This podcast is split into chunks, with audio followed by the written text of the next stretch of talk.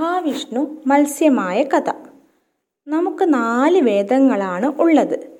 ഋഗ് യജുസ് സാമം അഥർവം എന്നിവയാണ് ആ വേദങ്ങൾ.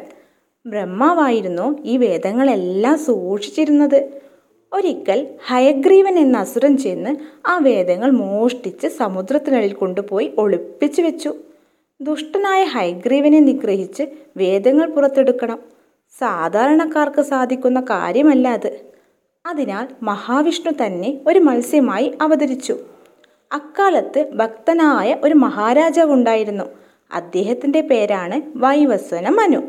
അദ്ദേഹം കൃതമാല നദിയിൽ കുളിക്കാൻ ഇറങ്ങിയപ്പോൾ ഒരു ചെറിയ മത്സ്യം വന്ന് അദ്ദേഹത്തോട് ഇങ്ങനെ പറഞ്ഞു രാജാവേ വലിയ മത്സ്യങ്ങളെ എനിക്ക് ഭയങ്കര പേടിയാണ്. അതിനാൽ അങ്ങ് എന്നെ ഒന്ന് രക്ഷിക്കണം.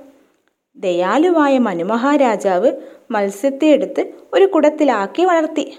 പക്ഷേ മത്സ്യം കുടത്തിൽ നിന്ന് വേഗം വലുതായി. അതിന് കുടത്തിൽ നിൽക്കാൻ വയ്യാതായി. അപ്പോൾ മനുമഹാരാജാവ് മത്സ്യത്തെ ഒരു കുളത്തിലേക്ക് മാറ്റി. മത്സ്യം അവിടെയും വേഗം വളർന്നു.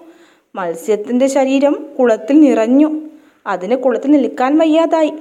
രാജാവേ എനിക്കിനി ഈ കുളത്തിൽ ജീവിക്കാൻ കഴിയില്ല. എന്നെ പുഴയിലേക്ക് മാറ്റണം. മത്സ്യം രാജാവിനോട് അപേക്ഷിച്ചു.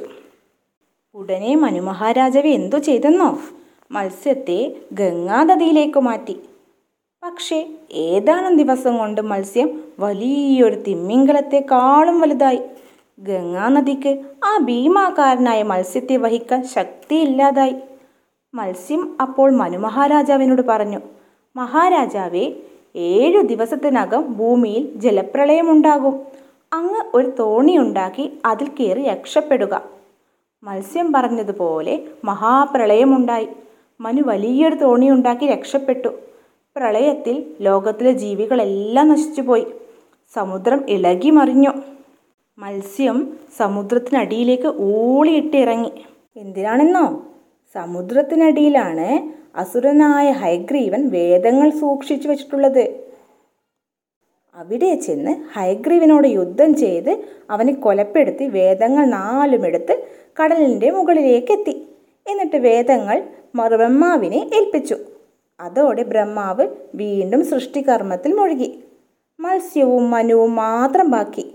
മത്സ്യത്തിന്റെ തലയിൽ ഒരു വലിയ കൊമ്പ് മുളച്ചു വന്നു. മനു തന്റെ തോണി മത്സ്യത്തിന്റെ കൊമ്പിൽ കെട്ടിയിട്ടു. മത്സ്യം തോണിയെ വലിച്ച് ഹിമാലയത്തിൽ നെറുകയിലെത്തിച്ചു.